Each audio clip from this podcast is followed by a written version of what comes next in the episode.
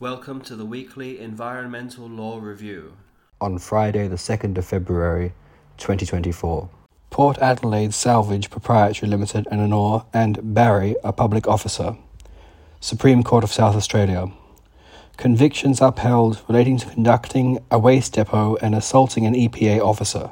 Minister for Primary Industries and Regional Development and Scali.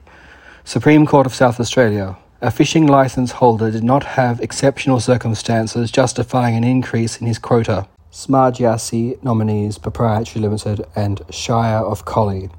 Supreme Court of Western Australia. Court refused to declare that certain uses of land were lawful non-conforming uses under the relevant planning instruments. Tarkine National Coalition Incorporated and Director, Environment Protection Agency Number 2. Supreme Court of Tasmania. Applicant in unsuccessful public interest litigation ordered to pay one half of the mining company's costs. Thank you for listening.